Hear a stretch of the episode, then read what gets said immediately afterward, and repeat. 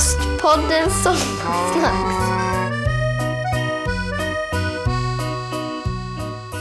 Det här är Ostpoddens Sommarsnacks och jag är som nästan alltid Johan. Vi har idag hunnit fram till snacks nummer 16. Ett snacks du givetvis är mycket välkommen till. Ja, det har varit mycket ostar de senaste dagarna och egentligen tänkte jag att jag skulle knöta in något annat i det här avsnittet. Men eh, så tänkte jag att igår pratade vi om Brie de Meaux, kungen av ost, osten för kungar. Och så nämnde jag Metallica, som var på Ullevi besök igår. Och det var också prinsessan Estelle, med Victoria och Daniel i släptåg. Säkert en och annan säkerhetsvakt också. Hon är ju inte jättegammal, prinsessan. Men att hon redan nu diggar metal ger ju ändå ett visst hopp om vårt framtida kungahus. Prinsessbesöket har tydligen upprört på sina håll också. Estelle är ju tydligen inte 13 år fyllda. Och det var det som var åldersgränsen på grund av ljudnivån på arenan. Och då finns det föräldrar som fått vända i dörren med sina underåriga barn. Och de har alltså lackat på att Estelle blev insläppt. Själv kan jag väl känna att eh, låt henne få något roligt eftersom hon missar så mycket annat som andra barn kan vara med om. Och det här, det var en riktigt lång omväg för att komma till dagens ämne. Som handlar om vad en sån som Estelle skulle käka för ost. Jag är alltså ute efter om vi i Sverige kan tänkas ha en ost för kungligheter. Lite som en svensk Bridomå alltså. Ja, det finns säkert diverse svenska osthovleverantörer som inte jag känner till. Och eh, till exempel både Svedjans ost och Oviken har ju levererat till Nobelmiddagen som ju är ganska kungligt. Men det är inga av dem jag tänker på. Västerbotten, kanske någon säger då. Fel, fel, fel, fel, säger jag för att citera Brasse i Fem myror är fler än fyra elefanter. Om någon kommer ihåg det. Det jag tänker på är Svesia. Av flera skäl. Men vi börjar med det främsta och det uppenbara.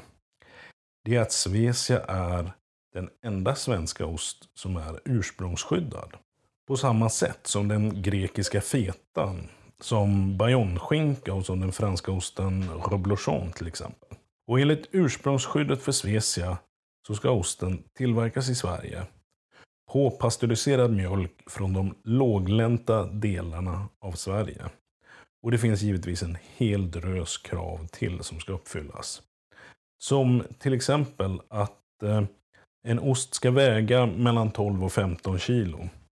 Den ska vara 35 cm i diameter och eh, någonstans mellan 11 och 15 cm hög. Svesian ska göras med kalvlöpe. Alltså inte det där vegetabiliska eller kemiska vi pratade om häromdagen.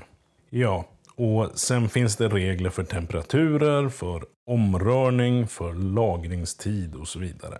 Och den kortaste tillåtna lagringstiden det är förresten sex månader för en Svecia. Och sen är Svecia en ost som är alldeles väldigt lämpad för att långlagra. För med tiden så händer det massor med riktigt goda grejer. Eh, jaha, hoppsan, där hamnar vi rätt in på regelverk och så. Ska vi kanske kika lite på historik istället? För Svesian fick sin SGB, skyddade geografiska beteckning, så sent som 1998. Men eh, det hade såklart funnits Svesia långt innan dess. Och här eh, får jag återigen anledning att flagga för att osthistorien definitivt inte är entydig. För någonstans har jag å ena sidan sett att Svesia ska vara en av Sveriges äldsta ostar. Och på annat håll, det som verkar mest vedertaget, läser jag att osten ska ha fötts exakt 1896, exakt i Nyköping. Och att den därifrån ska ha spritt sig. Den ska ha funnits i diverse varianter såklart. Eh, ett tag så var den faktiskt landets mest sålda ost. Och till slut 1930 så fick den namnet Svesia. De senaste drygt 20 åren så är den alltså dessutom ursprungsskyddad. Är det värt det då? Ja, jag menar, är Svecia något att ha? Jämfört med allt annat gott som finns i ostdiskarna. Ja, och ja, skulle jag nog säga.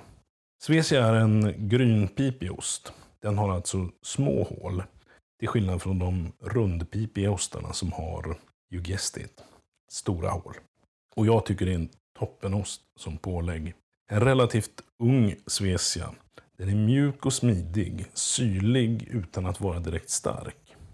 Svesia platsar också definitivt på en ostbricka. Fast där skulle jag se till att få dit en betydligt mer lagrad historia. Den försvarar väl sin plats mot de utländska hårdostklassikerna. Ja, hur känns det? Ut och skaffa en svesia va? Eller två. En till frukostmackan och en till ostbrickan. Och just ja, Svesia heter såklart Svesia för att det är det latinska, tror jag, ordet för Sverige. Och innan vi slutar, eftersom vi ändå pratar svensk ost, så ska vi prata lite eldost igen. För nu har det blivit ännu lättare att hålla sig uppdaterad på vad som händer och på var man kan hitta den här eldosten. Den där osten alltså som är en svensk variant av halloumi. För nu finns en Facebook-sida som heter Eldost, kort och gott. Kolla in den så får du se lite grann vad som är på gång i eldostvärlden. Det finns också ett Instagram-konto som heter Svensk Eldost som uppfyller ungefär samma syfte. Vi får se bilder från diverse olika ysterier och så vidare som håller på med den här osten. Och sist, men absolut inte minst, vill jag ge ett stort grattis, shoutout till min ystarassistens och eh, allmänna stöttepelare i mina ystningsäventyr. Stort grattis på 50-årsdagen, Benny. Du har tappert konsumerat ännu ett sommarsnacks från Ostpodden.